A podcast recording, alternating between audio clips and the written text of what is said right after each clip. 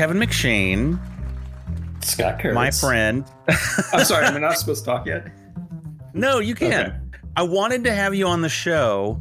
Uh, one, because I just miss you and wanted to talk to you.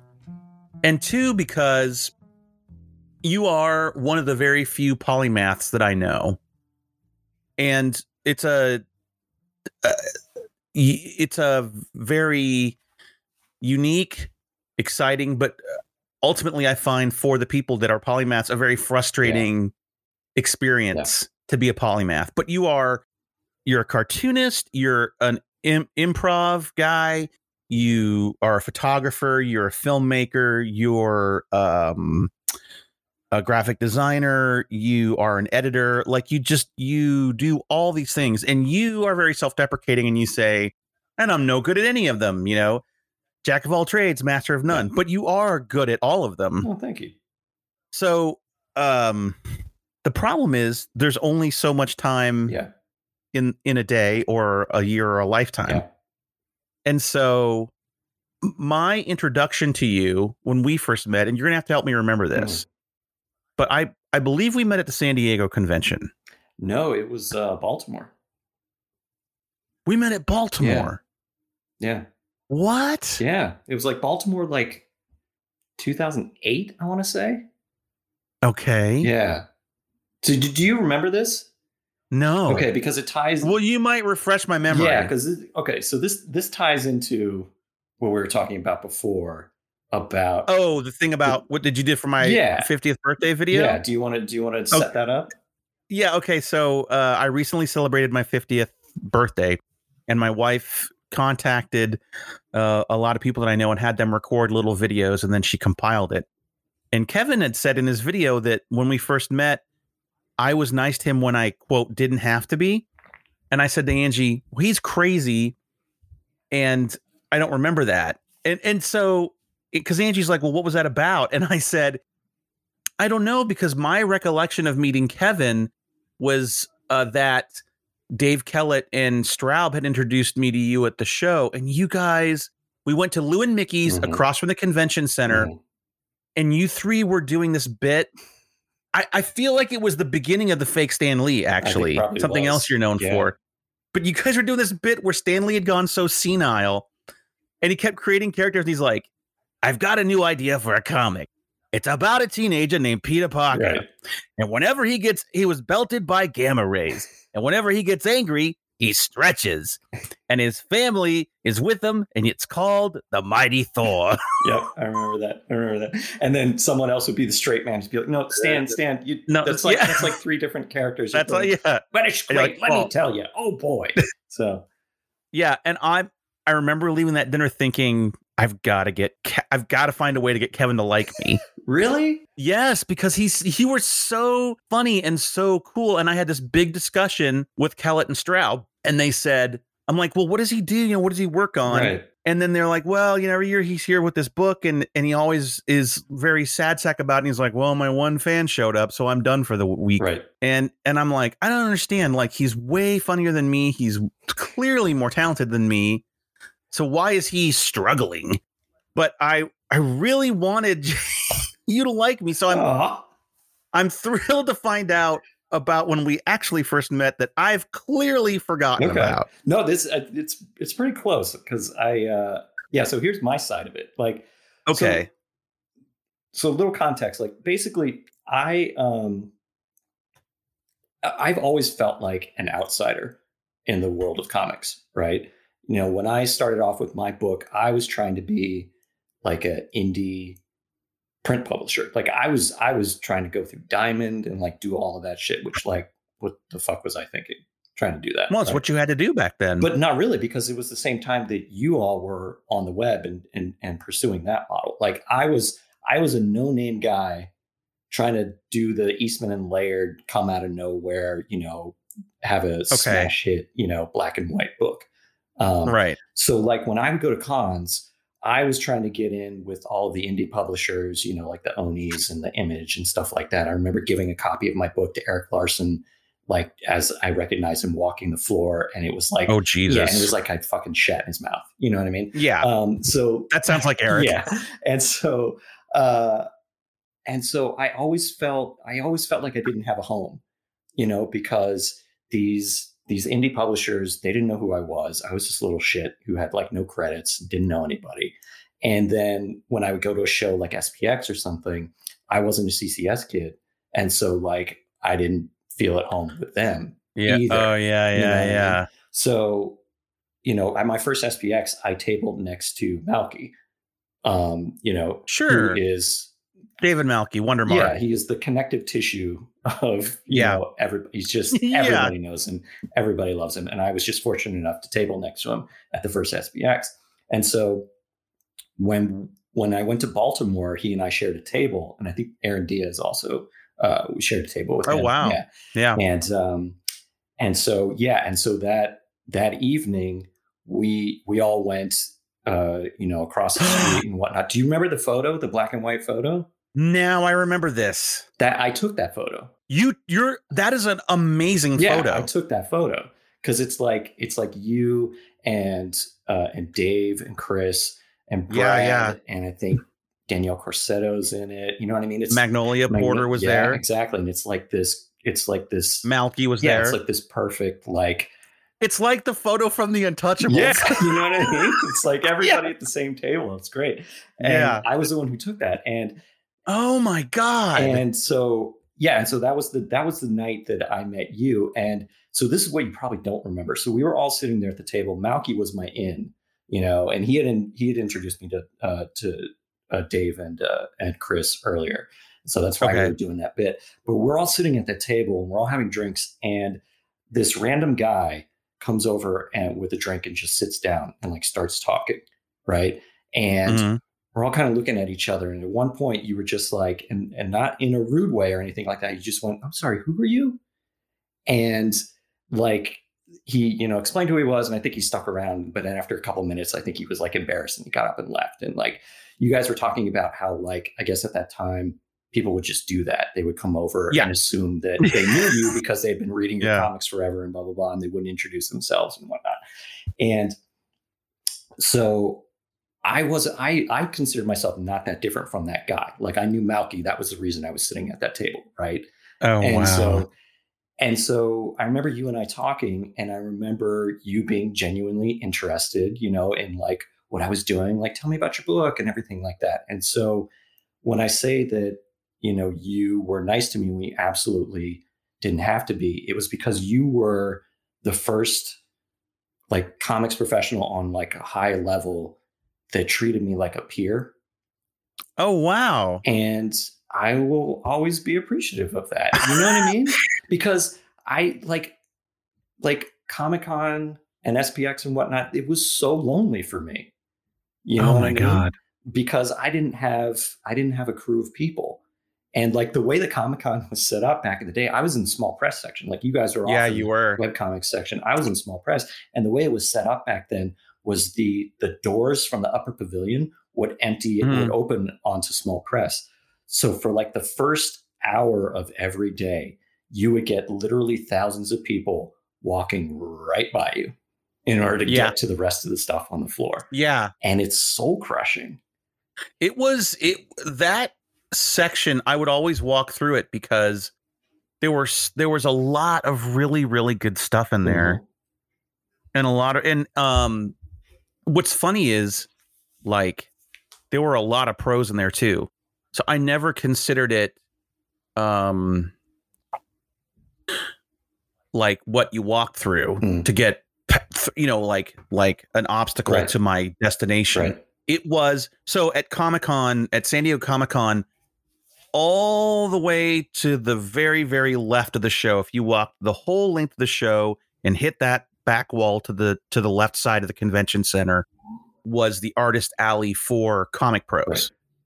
So it was everyone that drew for Marvel, D C, that were the big names like Adam Hughes and Brandon Peterson, all those guys mm-hmm. that didn't buy their own booth because they got it for free, because back in the day you wanted the pros there, you give them a free table. Right. The indie comic section was that mm-hmm. for my group. Okay. Right. It was not the D C, Marvel, Big Four guys. It was so, but there were pros there. Like Keith Knight was there. Right. and Bob the Angry Flower Guy was there, mm-hmm. like big names at the time, yeah. right? And and you were right next to those guys. You were right there. Yeah. And um, I remember seeing your book, Toopy Doops, and looking at it, and it reminded me of a comic I had known from uh, my college days. Uh, it was called uh, Martin Wagner did it. It was called Hepcats. Oh, yeah. I, you know what? I've heard that comparison before. Have you really? I, yeah. Yeah. yeah. It, I was like, uh, because I was obsessed with Hepcats. I was obsessed with the style of it. The um, it was clearly uh, kind of quasi autobiographical. Mm-hmm. It just felt like it, mm-hmm. but um, also because all of the backgrounds were very detailed and clearly are from where around where Martin right, lived, right. right? And uh, you know, on college campus and near and all that stuff. And the environments were really detailed, and it was very immersive.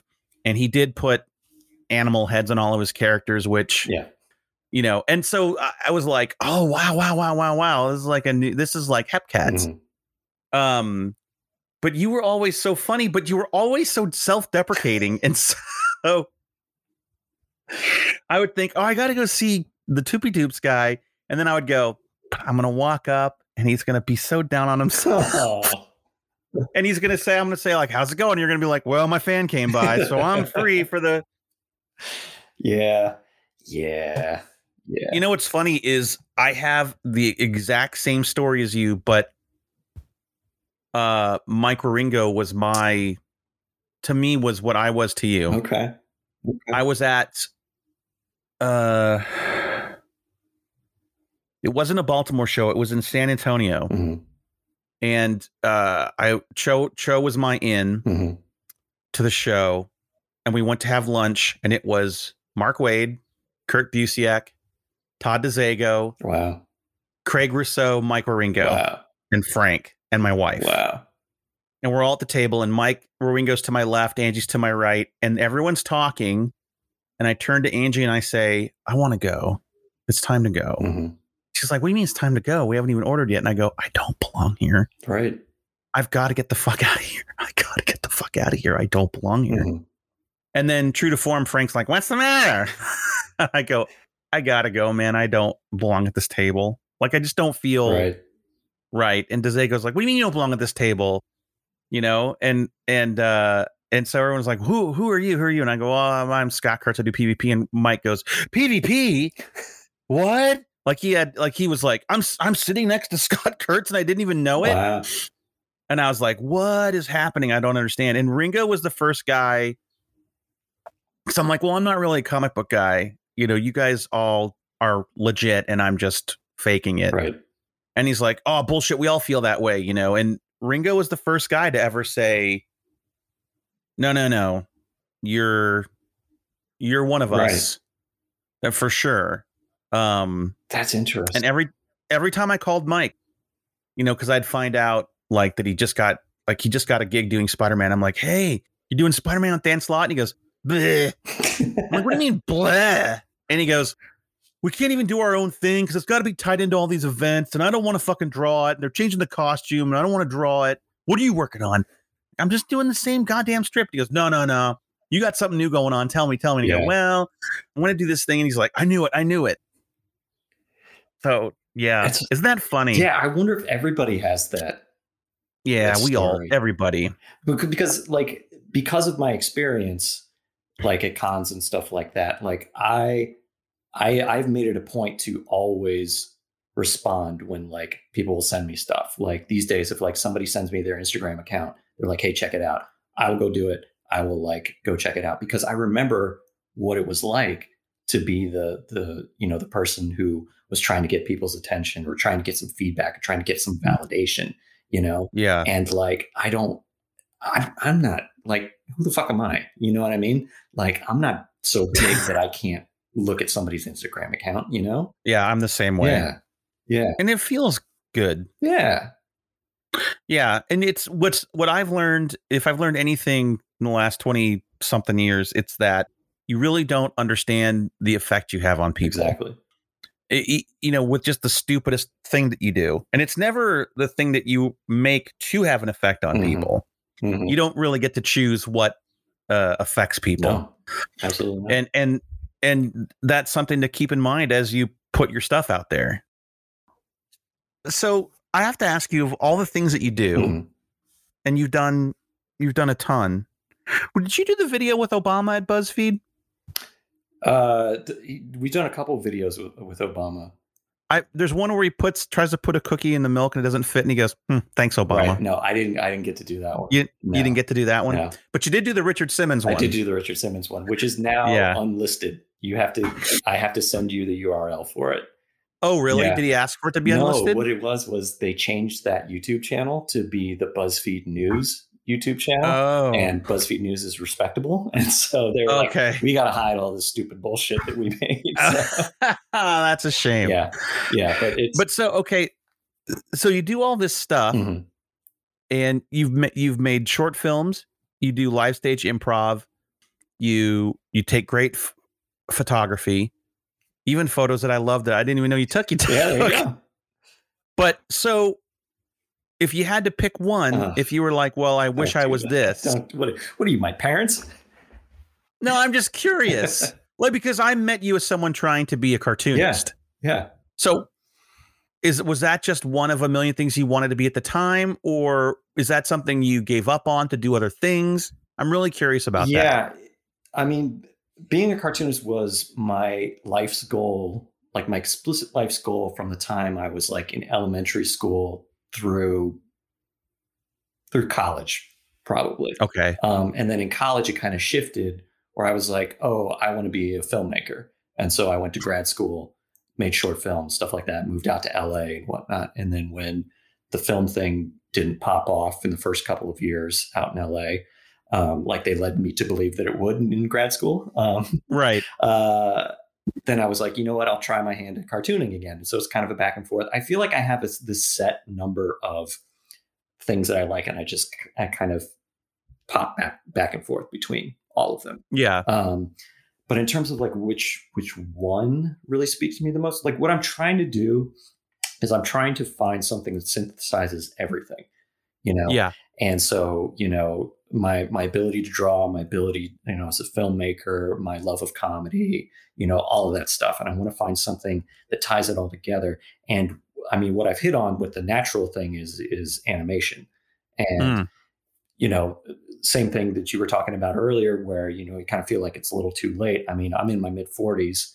I never went to animation school, you know, and so it's like, what, like, what, what am I going to do? I'm gonna yeah, but you don't have to anymore. You don't have to anymore. But also at the same time, like I don't have the same amount of time that I had in my twenties. No, you know? You don't. That's true. Yeah. So and this is funny. Because, but and as a counter argument, uh, uh, Dick Brown did start Hagar the Horrible till he was fifty. This is true. And, so. and you know, Lewis Black didn't, you know, really start doing stand up until he was in his forties. There's all kinds of arguments that could be right made for this. And and it's funny because I'm sitting here, I'm talking, and I'm hearing both my partner and my therapist saying, see, you're just putting roadblocks in front of yourself. Just putting yeah. roadblocks in front of yourself. And I'm like, well, absolutely. It. You're right. You're right. You're right. So, yeah. Yeah. Yeah. Because the funny thing is we, and, and take this as you will, but I've, we've dipped in animation a couple times ourselves. Mm-hmm.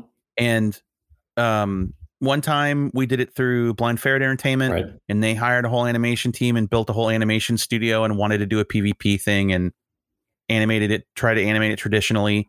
I've tried to pitch it through Hollywood, mm-hmm. you know, and to varying degrees, and nobody cared about it. No one gave a shit. No one bought it. Right. But then when Straub and I dicked around in Flash mm-hmm. and on purpose made stuff that looked terrible, right. it was a huge hit. Yep. You know? Yep. So, Uh, I mean, you could go to anime. I mean, there are Tumblr's full of animation students that are producing amazing shit. Oh, yeah, absolutely. But they're not making anything. Yeah. That's the thing that always throws me mm-hmm. is no one just makes anything. Right. right. Yeah. Right. Yeah. And, and like what I need to do is start applying what, what I do for my paycheck to the rest of my creative endeavors. You know what I mean? Because like right. my day job, I'm a producer. Like I don't, I don't necessarily make every video, you know, fully myself. At BuzzFeed, I will hire a crew, or I'll hire freelancers and stuff like that, you know, and I will, yeah. I will produce the video in the traditional sense. But when it comes to my personal creative endeavors, I have this kind of like purity thing in my head of like, unless I do everything, right, then I, right. then I can't take full credit. And you know what? That success. That's a conceit. That's a conceit from your years dreaming of being a cartoonist. Mm-hmm. And th- because there's something about the American cartoonist. Absolutely. That is, it's a singular vision. It's all me. I get to be the writer and the director and the producer. Mm-hmm. There's no collaboration. Right. I'm an I'm an auteur. But then if you look at the Japanese model, it's all yes. it's all studios. Mangaka. Yeah, it's all, yeah. it's all mangaka. Yeah, exactly. And so it's like you have yeah. multiple people working on the same comic. Mm-hmm. Yeah. And and on the point of time, let me tell you, and this is just going to lead to us collaborating. Let's just admit it right here. We're making something moving forward. All right, all right. This is just foreplay. Right? Yeah. yeah. Oh, yeah. This is one hundred percent foreplay. Mm-hmm. To speak to your fear of lack of time, the best way to counter that is to collaborate, because when you are working on a problem creatively, you, you can't throw anything at it but time. You have to have to mull it over. But if you put more heads in the room and everyone starts bouncing ideas back and forth, you you uh, condense that time. Yeah. Because because you know, it takes you a while on your own to get to the second, third, and fourth idea or iteration. But in the room where different brains are bouncing it, you get to that fourth and fifth iteration much, much quicker. Sure. Yeah, I agree. So I agree. Yeah. But let's talk about collaboration for a second, because I know in your career you've done you've done both. Mm-hmm. You've done, you know, the solo thing, and you've done a lot of collaboration. I I have this weird relationship with collaboration in which at this point I'm wondering if I'm the asshole. Do you know what I mean by that? Yeah. So yeah, yeah it's like I I I try to get the people, like I've been involved in multiple groups, you know, over the years, whether they be improv groups, they be, you know, sketch comedy groups, they be, um, you know, the, the podcast that I used to do, The Lusty Horde. Um, mm-hmm. and, and, and every single one of those collaborative, uh, relationships, they've all broken down at a certain point. And from my perspective, it's been because I'm like, let's do this, guys, come on, rah, rah, let's go. And then the other people are just like, eh, you know what I mean? Yeah. Um, and like, I've, I tried to get the people that I've collaborated with in the past, who are all friends of mine, obviously, to, you know, tell me like, am I difficult to work with? Am I too much of a perfectionist? Do, do I not concede other people's points? You know what I mean? Like, am I too selfish? Like what, like, what is it? And no one will tell me, you know hmm. what I mean? And so like, I'm wondering, like at this point, taking a look at my collaborative career and how all of these projects have kind of not gotten to the point that I've wanted them to get to. Like, am I the asshole? Am I the one who's tanking all of these? Well, I can't speak directly to that because yeah. I've, I haven't worked with you yet. I'll, I'll be able to tell you soon. Don't worry. I'll, but, I'll ruin our friendship. But I can tell you that every single one of my collaborations has ended. Right. Um. Uh. And historically, throughout time, they all end just in general. Mm-hmm. Right. So, uh, uh, but, but it's not always on bad terms, but I, I would say that, yeah, you're the asshole, but so are they. Like it, it's, you, you take turns mm-hmm. because, uh, and, and something, and also I think that's not necessarily a bad thing because the conflict breeds, um, results sometimes. Mm-hmm. It depends. Mm-hmm. Right. But so I've my first collaboration, I was one hundred percent the asshole. My my very first collaboration was working on a an Image comic called Truth, Justin, and the American Way. And it was a love letter to uh, The Greatest American Hero and all my favorite like action T V shows of the seventies, yeah. like Six Million Dollar Man yeah. and and and Knight Rider and all that stuff. And um, I was working with Aaron Williams. Um, so we wrote it together, and then we found an artist in Italy named uh, Giuseppe Ferraro, who is just this amazing, like B D style mm. cartoonist. Nice. Who grew up with American T V. That's his view of America, was it was all sent over. So he grew up with it all too. And Aaron would give me ideas for it. And I would just think that's the stupidest idea. It's going to look so dumb. We're not going to do right. it. And I would fight him and fight him and fight him. And we were really having a hard time. And my wife pulled me aside and said, hey, at some point, Aaron has to have a good idea. Hmm. Then the pages started coming in, and the thing that I thought was the stupidest, once I saw Giuseppe's interpretation of his idea, mm-hmm. it was the coolest thing in the book. Sure. And I realized, oh, okay, I get it now. I can't see it. Just because I didn't think of it didn't mean it's not good. Right. And I need to have some trust right. in this. And I need to also change my perspective to try to see it from his point of view, you know? Yeah. Yeah. And from that point on, I really loved the the concept of the collaboration. And I and I've done it on and off with PvP. Mm-hmm.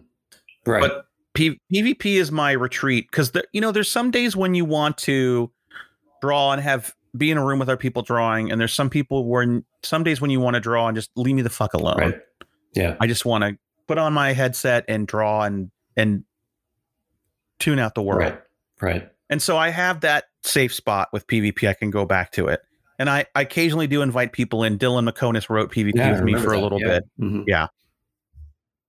Uh, but yeah, no, I collaboration is great. But yeah, I mean, I think that it always breaks down. Like Dylan got an opportunity to work. Steve Hamaker, who I collaborate with on Table Titans, he got an opportunity to write and draw a graphic novel. Mm-hmm.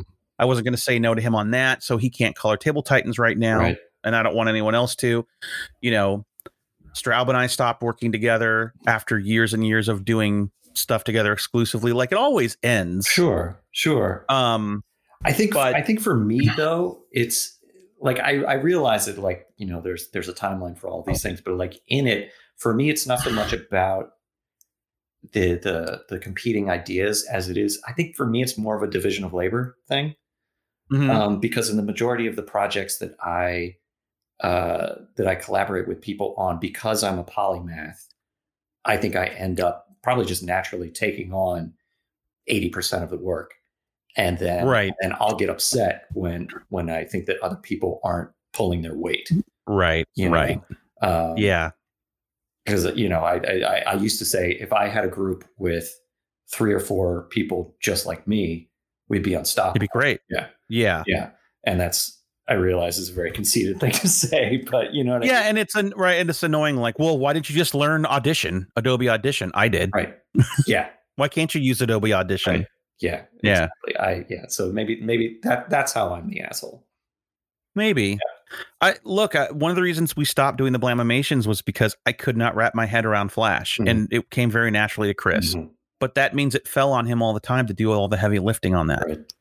I got to do the fun part. We got to write it and goof around on the mics. Mm-hmm.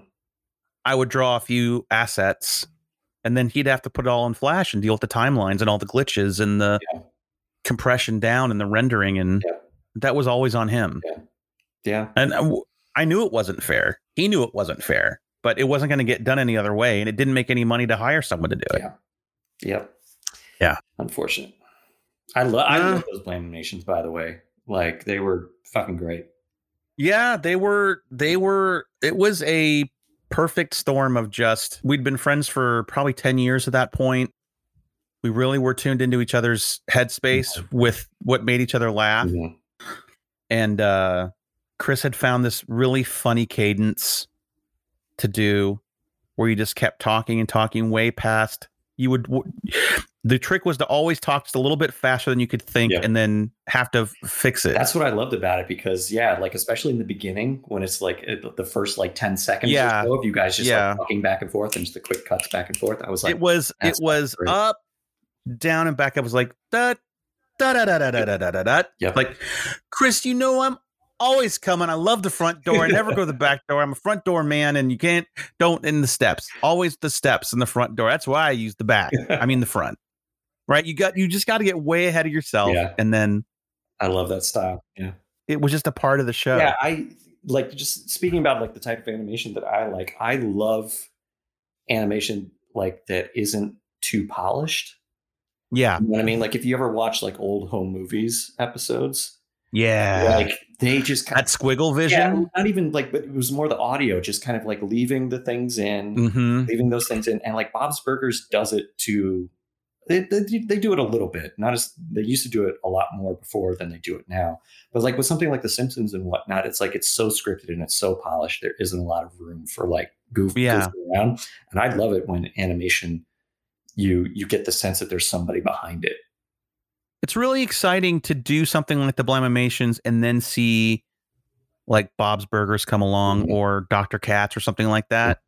And you're like, oh, wow, the pros are doing something similar. Right. Right. Not in a way of going, well, they copied us, but just like, hey, we discovered the same thing they did. Like, that's really exciting. It makes you feel like, hey, we were doing something pro level. Exactly. Because this is on Fox. Yeah. Those were fun, man. Yeah. And they hold up. I go back and I watch them sometimes and I still laugh. Wait, where did, where are they? Do they exist? I don't know. They're on YouTube somewhere. Okay. You can probably find okay, them. Cool. Um, Penny Arcade used to have a YouTube channel and they were up on there. I don't know if they maintain that or not, but people have sent me links before nice. And I'll go watch an old one and, and, um, they're all tied. All of them are tied in my head to experiences that were happening when we made it. Mm-hmm. So some episodes I love and some of them I'm like, oh, that's when we had the swine flu or that's when Chris and I were fighting about X Y Z yeah. or, yeah. And I, or that was a really tough one and I wasn't happy with the way it turned out and I don't like watching them, but mm-hmm. the, the, the show we made together that was the live action, Chris and Scott, Scott mm-hmm. and Chris show. Did yeah, you ever yeah, see that? Yeah. Scott, Chris and Scott, Scott and Chris show. I don't remember. Mm-hmm. I can't watch any of that. Really? Really? Cause we kickstarted it.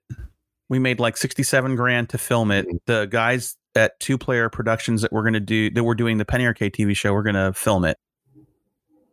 Two of them went on to other projects. Chris moved to L A. We had one week to do it. Jeez. Where everyone's schedules aligned. The first day of shooting, my dad has a stroke. Oh, my God. Yeah. And and he tells me from the hospital, your fans paid thousands of dollars to make it.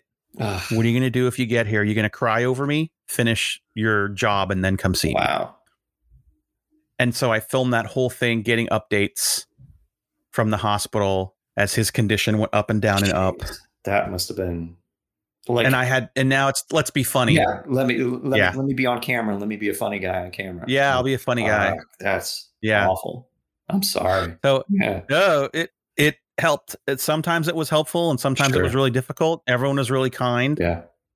Sometimes I would just be like, I'm going to go step in this other room for a second, make a phone call. And then I would just kind of splash water in my face and break down yeah. and freak out and go, what the fuck am I doing? Yeah. I'm in the other room with a bicycle helmet on sideways going, talking about penile erection problems. And then, but my dad's in a hospital and his brain is swelling yeah. from the stroke, yeah. right? Or something. So I can't watch them. Yeah. I, I can't I, watch I, those, I, I can those see why. At all. I can, yeah. I can't watch any of it. Jeez. I can't. Yeah. And people love it. People still talk about it. Oh, yeah. What's the, okay. Yeah. What's the, what's the like, going back to what we were talking about earlier, what is the dumbest project that you wish people would not bring up anymore that they still bring up? Oh, that's a good question. I really, really hate the animated P V P we did with Blind Ferret. Really? Yeah. And no one brings it up because nobody saw it. Thank Christ. Oh, I saw it. I saw it. I hate it. I hate I hate everything about it. I remember back when you announced it, I thought I was like, this is cool. This like this is gonna be on yeah. this is gonna be on network T V in like a year. I, I thought so too. Yeah. It, it did not turn out to be that way at all. It was not as promised. Mm. Why why is it so painful? Because we had an idea for what it could be. We wrote towards that. We were told it could it could be delivered, and it was not delivered. Okay. And, I, you know, it wasn't it was a bad decision to do it. It was the wrong time to do it. Mm-hmm. It was my wrong level of expertise to do it. Everybody just kind of bit off more than they could chew. I think so. And it was also the wrong timing because in a Malcolm Gladwell way, because it was a kind of little bit ahead of its time on certain concepts of platforming and mm-hmm. paying. Like now no one would question paying a Patreon fee to see animation. Right. And that's essentially what it was, was a subscription to see it. Right. And but at the time it was a subscription. F you, if it's on the web, it's free. Exactly. So, yeah. Yeah. It was it, it just it wasn't the right format for it. Um, for a while, it used to bother me that people would bring up the D and D stuff I did. The oh really the acquisition yeah well yeah because I want to I'm a cartoonist hmm. and I and I did that stuff, but people would come up at shows and see me and go, Scott Kurtz, Benwin Bronzebottom, what are you doing here? Right. And I would say, well, I'm a cartoonist, this is my work. And they're like, you make comics? Yeah. And it would just drive me nuts. It would, like, video, like just in the in the general sense, like video is so sticky mm-hmm. in a way that like comics and like other media isn't, you know what I mean? And right. And it is, it's so bizarrely validating. We were at a gas station one time, my brother and I, and I was pumping gas and there was a kid in the car across from us and he saw me and just stared right at me. Mm-hmm. And the father, the kid's father is pumping gas, sees him staring at me, sees me noticing it. The man looks at me and he goes, oh, you're the dwarf from the D and D T V. We watch you on T V. You're on that T V show. Right. I'm not on T V. Right. I'm on YouTube. Right. Maybe. But for them, I'm on that T V show. Exactly. Exactly. And like, that's how they know you. They have no idea that you're a cartoonist. No, they know me as the funny guy on the D on the D and D show they watch mm-hmm. on T V. Yeah. And that like, that's, that's, that kind of is, is what got me back into one of the things that got me back into comics. Um, cause I, cause after Toopy Doops failed, uh, I didn't draw comics for like ten years. Yeah. Like, I didn't draw a comic for like ten years. I started working at BuzzFeed and whatever. And then like a couple into a couple years into working at BuzzFeed, um, I, what did I, I think I just did like a random comic and put it on my Instagram and people were like, this is amazing. And I was like, do people not know that I was a cartoonist? Like that was yeah. like the primary thing. But because yeah. I was because I was working for BuzzFeed and because I was in videos and whatnot, and because video is so sticky in that way, people were like, yeah. oh, you're a video guy, you're a YouTube guy. Like, you know what I mean? And I was just like, no, no, no. Like it's it like it's interesting to see like your how you identify yourself versus how other people identify you. Yeah. You know? And when those yeah. don't line up, you're like, no, no, no, wait a minute, wait a minute. Like, how can I, how can I line that up better? Let me back up a second, because you said that Toopy Doops failed. Do you mm-hmm. really feel it failed? Oh, I mean, uh, I. So Toopy Doops is a graphic novel you drew. Yes, it was a, it was a, a comic series based on a character that I created back in college. Um, right, and. The idea behind it was that I was going to publish it as a comic book series uh, and then pitch it to Hollywood, get it made into an animated series and, you know, mm-hmm. whatever. Um, that was the plan. Uh, and then I, you know what, I, I will say I, I do think that it failed because I look back on the experience and I realized that if I were to do it again, I would do literally everything different. Really? Yes. What would you do differently? Everything. Like at, so, one, at one point, I was going to write a book called How Not to Self-Publish Comics. Really? And just tell, tell them what I did with Toopy Doops. Like I just made a number of terrible like decisions from the jump. Like like we were saying before, like I I didn't go to the web. I as a nobody, I tried to be an indie uh, print publisher.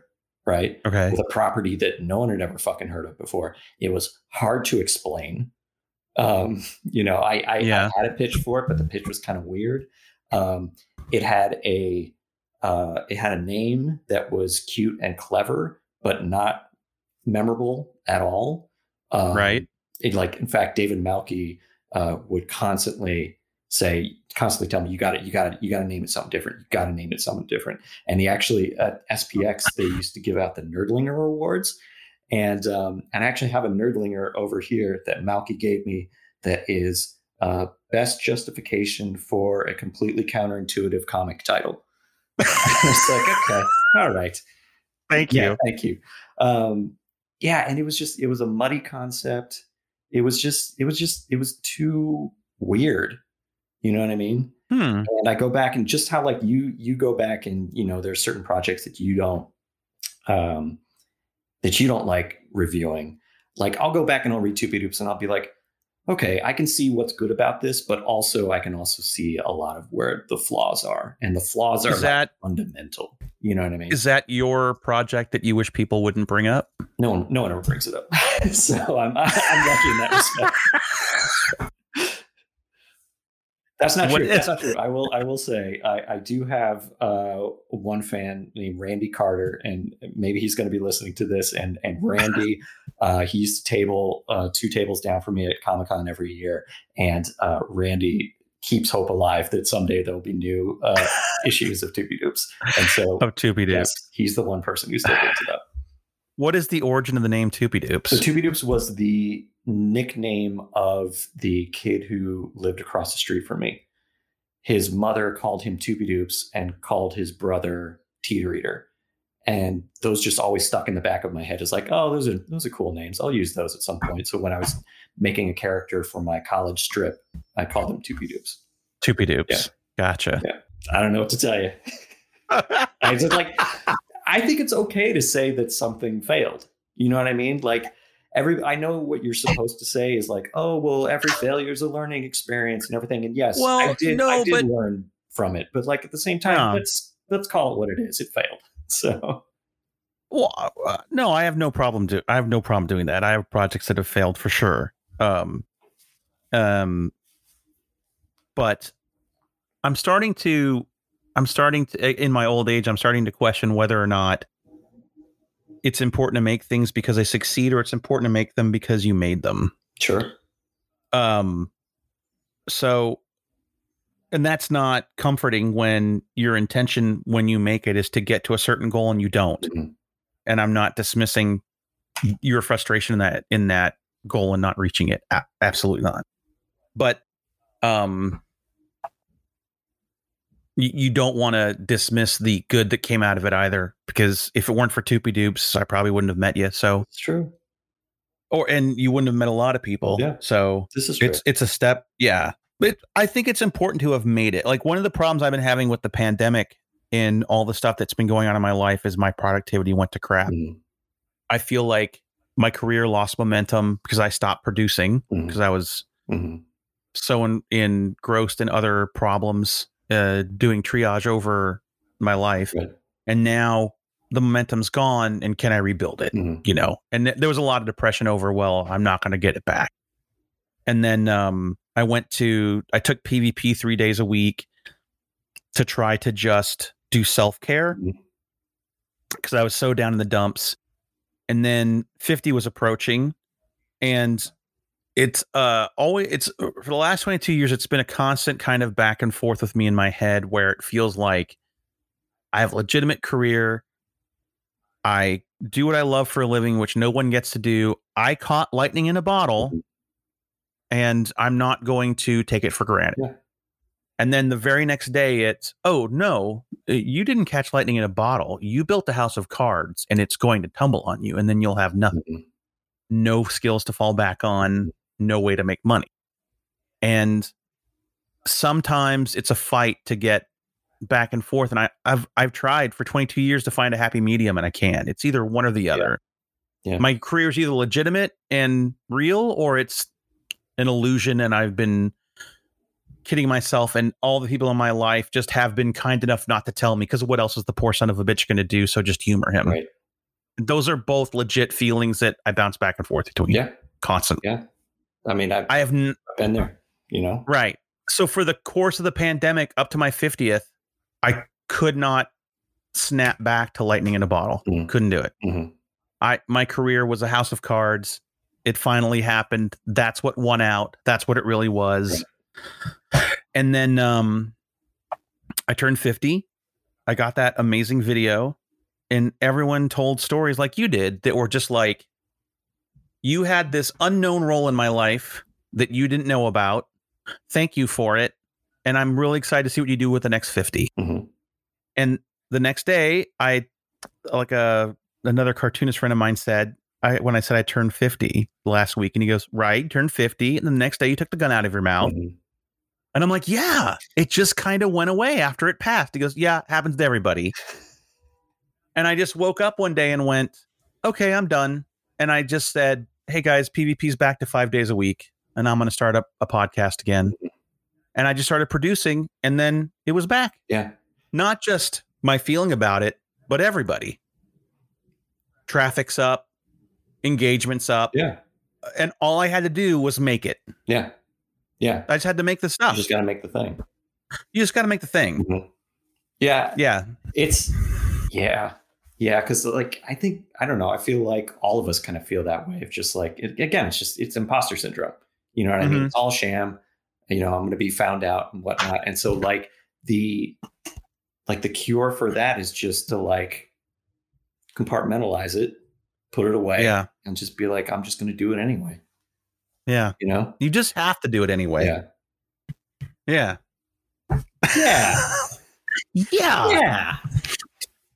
Hey, uh, before the hour wraps up, mm-hmm. you had to have known there was a z- less than zero percent chance I wasn't going to ask you to give me a Nick Nolte.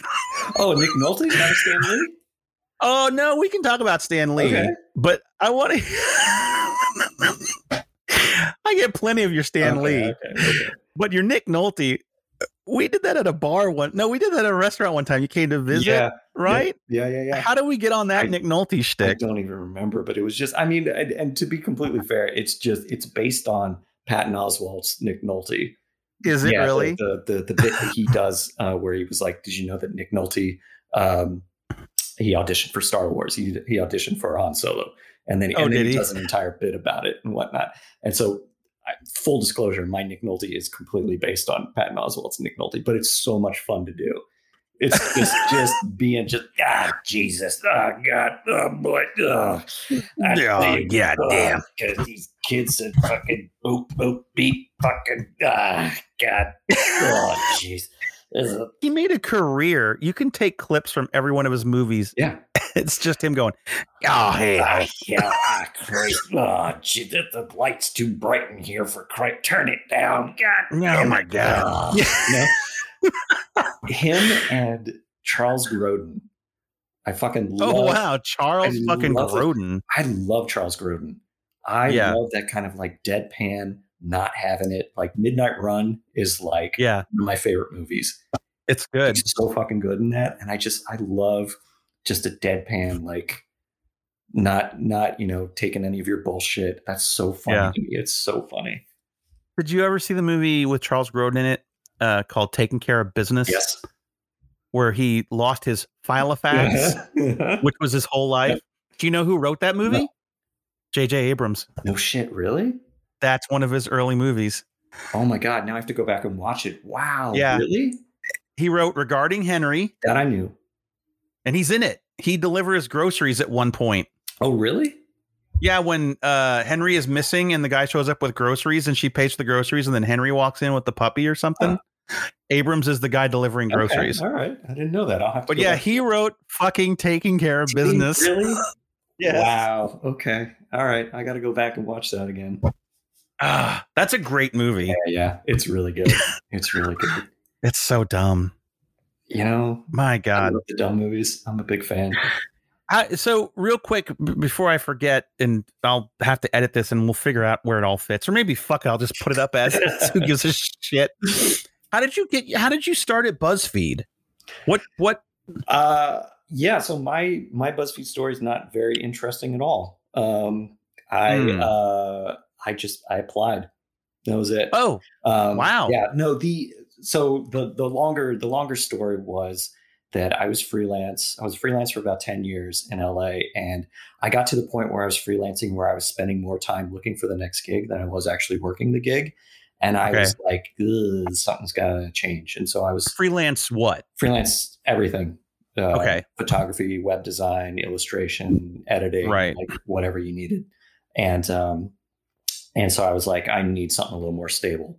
And so um And so what I was actually trying to do was I was trying to break into animation. I was doing storyboard tests for like Cartoon Network and stuff like that. And, oh, wow. Yeah, wow. I did about three or four of them and didn't get hired on any of the shows. Um, and then uh, while I was doing a storyboard test, I just happened to be on BuzzFeed because you just kind of find yourself on BuzzFeed, you know, as you do. Sure. And uh, and I just, out of curiosity, scrolled to the bottom, and in their footer was a thing that said jobs. And I clicked on it and I saw that they were looking for a video producer. And I said, ah, I can do that. And so I sent my application and my resume and whatnot, and like didn't think twice about it. Huh. And they called me. It was at the very beginning of the video department. Um, they were literally starting it. It started, you know, maybe three or four months earlier. And at that point, they were just looking for warm bodies that knew how to uh, shoot and edit. And I was like, I'm a warm body. I can shoot and edit. And so they hired me, and I've been there come, coming on eight years now. Wow. Yeah. But you're not, you're not in L A anymore, right? No, I moved to New York, uh, end of twenty nineteen. Wow. Yeah. Yeah. Yeah, man. You did this thing for a long, long time, and it was a mainstay in my life. And it was every Monday you would tweet mm-hmm. without fail, I think this is the week I finally get it all together. Mm-hmm. And then on Friday, you would say, man, what a week. Man, this fucking week, am I right? This fucking week, am I right? And then once a year, you would say, I really think this year is the year I get it all together. Uh-huh. Did you schedule those tweets? Well, or did you do them live? Did them live every week. You stopped at one point. Yeah. I, I, when did, I stopped over the summer of last year. Was it because of the pandemic? It was because of the pandemic. It was because of all the, you know, Trump uh, and stuff. It was just, the world was just in a shitty place, and it just yeah felt, felt wrong. Didn't feel right to be doing this bit anymore. Yeah, and it was just like, okay, I'm done. And it was it was almost ten years to the day uh, that, wow. I, that I stopped it. Like I said, I'm a fan of the long bit. So you know. You are a fan of the long bit.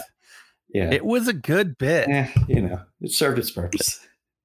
But again, like, um, in in this vein of you just don't know how the things you do affect people. Mm-hmm. It was always a highlight of my week, aww. And I always forgot about it, and it always made me laugh. Aww. Well, I appreciate that. And it it's also it would also remind me of, we were at Comic-Con one time, and we're standing in this horde of people, this mass mm-hmm. that's just pushing us forward. We have no choice about where we're going, and we're praying it's pushing us down the ramp and across to gas lamp, right.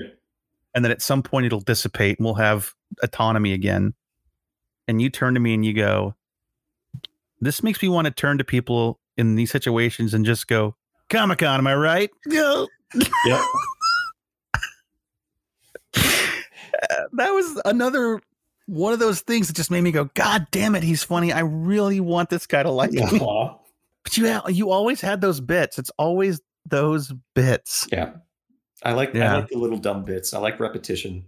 I think repetition yeah. in comedy is is vastly underrated. It is. Yeah. Uh, do you want to talk about fake Stan Lee or not? Yeah, sure. I feel like I've so told what's that the... story on every podcast I've been on, but yeah. Yeah, I know. I, can, yeah, I was going to skip it. Yeah. We'll we'll do it as a bonus. I'll put it as a bonus sure. on the Patreon. For sure. Okay, so how many years did you do fake Stan Lee? Uh... Five or six. And did I see the origin of it? Did it come from those conversations with Kellett and Straub? It was, it was wow. So, so the year, the year that we met at Baltimore Comic-Con, S P X was uh, the weekend before. And so mm-hmm. me and Aaron Diaz and Malky, we came out, and I, I grew up in Bethesda where uh, S P X, oh, wow. S P X takes place. Yeah. I did not know that. Yeah. And so I was actually at the very first S P X. Wow. Yeah, it was crazy. Like Dave Sim was there. Uh, oh, Jesus Christ. David Mazzucchelli was there. Uh, wow. It was, it was insane. Like Steve Bissett was there. Uh, I'm trying to think who else. I think Frank Miller may have been there the first year of yeah. S B X. Anyway, um, so so S B X was the week before. So Malky and Aaron and I did S P X, and then we stayed with my folks in Bethesda for that week, and then we did Baltimore. And during that week, it was just three cartoonists, you know, in my parents' house just bouncing off the walls. And oh. we just got into this Stan Lee bit that we just ended up doing for the rest of the week. And then by the time we got to Baltimore, Malky and I and, and Aaron had like completely like honed this bit. And uh, and then we brought uh, Dave and Chris into it. And so it just yeah. kind of this this viral thing that we were doing.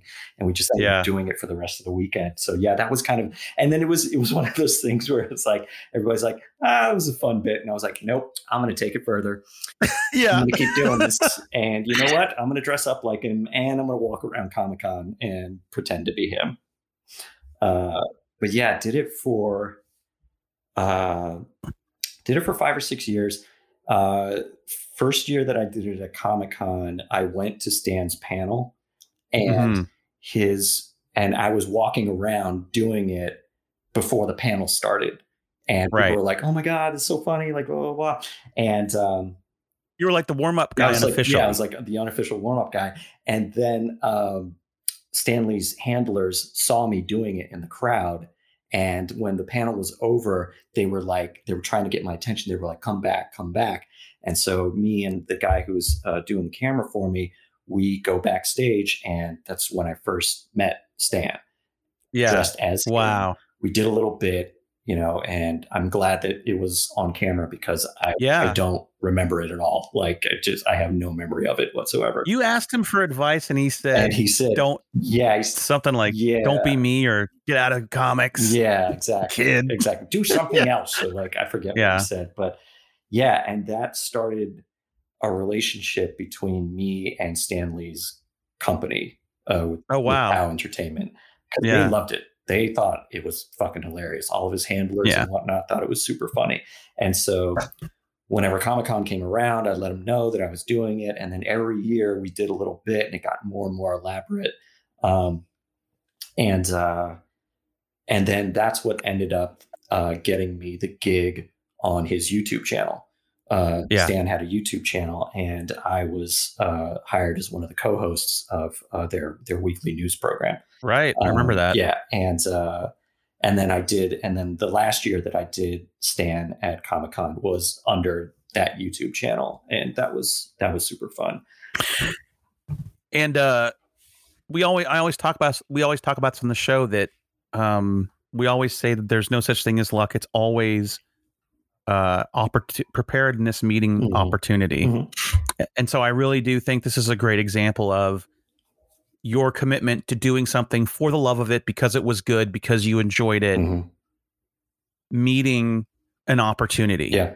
Right. Yeah. You worked on it. You honed it. You developed it. You said, I'm taking it a step further. You committed to it. Mm-hmm.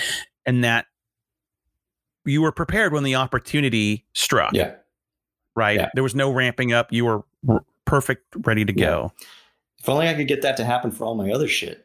Yeah, you know no kidding. I mean? Again, you don't get to choose what hits. It's true. It's very true. That's a shame. And you even did, um, and thank you for it. Still to this day, I thank you. You did an intro for me when I hosted oh, the nice. Harvey Awards. Yes, and it was it was well received. Like it was. That's excellent. It was very very funny, and you made some comment about oh about Marie Severin. Yeah, yeah, fucking Marie Severin. Yeah. I was like, I was like, listen, if there's ever a crowd that's going to get a Marie Severin yes. joke, like now's the time. It's it's the the crowd at the Harvey yeah, Awards. Exactly, exactly. yeah. Uh, God, that was so funny. I actually, not last year, but the year before, I went back to Comic-Con. It was it was right before I moved to New York, and uh, Dave Kellett gave me his extra ticket for a day, and so okay. I drove down and I did. Stan Lee. I did fake Stan Lee one more time, and it was had Stan passed. Yeah, yet? Stan had passed. Okay, and and that's like I did it for an entire day. Like that's all I did. Like I didn't. Wow. I just walked around and did it all day. I didn't have a camera following me or anything. It wasn't for a YouTube video or whatnot. I just went mm-hmm. and did it, um, and it was it was crazy. Like did people go nuts? People people went nuts. People really loved it. People got oddly emotional. Uh, this one, wow. this one woman saw me from across the floor and like kind of made a beeline for me. And as she walked over to me, her eyes were welling up with tears. And she came over and she gave me a hug and she said, "Look, I know you're not Stan, but I just I never got the chance to tell him how much he meant to me. And so you're the next best thing. And I'm wow. and I'm like, how the fuck am I supposed to? what do I say? What do I say after that? And, you know, and I'm just, you know what I did say? I do remember what I did say. I said, um, I said, well, I just want you to know that everything is great on the other side, and I'm very happy, and thank you very much. And she, wow. she was like, don't say that. And she like cried even more. And I was just like, okay. What a great story, man. Story. And perfectly yeah. lines up with what we were talking about. Yeah, man. Damn it. Yeah. You would come by my booth every year and find a way to say, fuck your booth. My favorite, my favorite was the first year because you didn't know I was coming. Yeah. That that was like the genuine look on your face. You're like, what the yeah. fuck is going on? Fuck is happening? Yeah. The other thing that I wanted to bring up, do you remember discussing, you said we should do a podcast called Gentlemen Please? Yes. I remember this. Yep. And the, and the format of the show was we'd pick a hot button topic, we'd argue about it, and then when it was time to change, someone would go, Gentlemen Please. Yep, yep. And bang on the table. Yeah. And then you had to change the subject. Yeah. I, I can't tell you how many times I've stopped myself from calling you and going, let's just make it. Let's just do it. Let's just do Gentlemen Please. You know, Gentlemen, let's we should do it, Kevin. You know, it's yeah. And it should just be just a, a bullshit topic each time. You know? Yeah. It should be you and me. And we have on a guest mm-hmm. and there's three topics. Yep. Gentlemen, please. Gentlemen, please. Or is it funnier if every sentence has to, every argument, like every sentence of every argument has to start with gentlemen, please? I don't know. Yeah. yeah. Gentlemen, please. We'll fill it out. We'll fill it out. May I say this? Yeah. I just want to say, why can't we get these new Disney shows all in one lump? Gentlemen, why do I have to wait a week? It might be a little sexist, but these days. But I mean, you know, if you if you said it that we're playing characters and we're like, you know, you put some like, uh, you know, gentleman club ambiance in the background. And right. Yeah. Yeah. Them. Yeah. I don't know. I don't know. we you could come up with. God, that would be a fun improv. It would be a lot like those opening blam things where you just come up with topics mm-hmm. that are, you know, I don't like the trend of these women. With the, their clavicle exposed. She's showing her ankles like some sort of harlot. Gentlemen, please. Yeah. Gentlemen, please.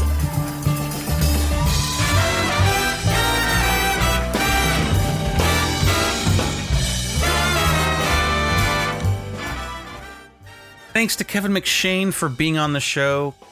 We really appreciate it. We hope you enjoyed that episode. Thanks for joining us. If you'd like to hear more episodes like this one, as well as outtakes, other special features, hey, consider becoming a patron. Head over to patreon.com forward slash surviving creativity and sign up there. If you like what you've heard, let a friend know about us.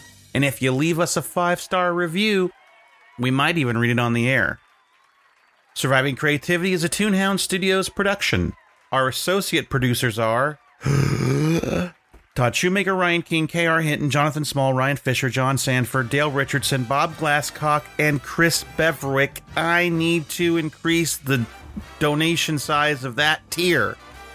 That's a lot of associate producers. We appreciate them all. And we appreciate you. Thanks again for listening, and we'll see you back next week for another amazing episode of Surviving Creativity.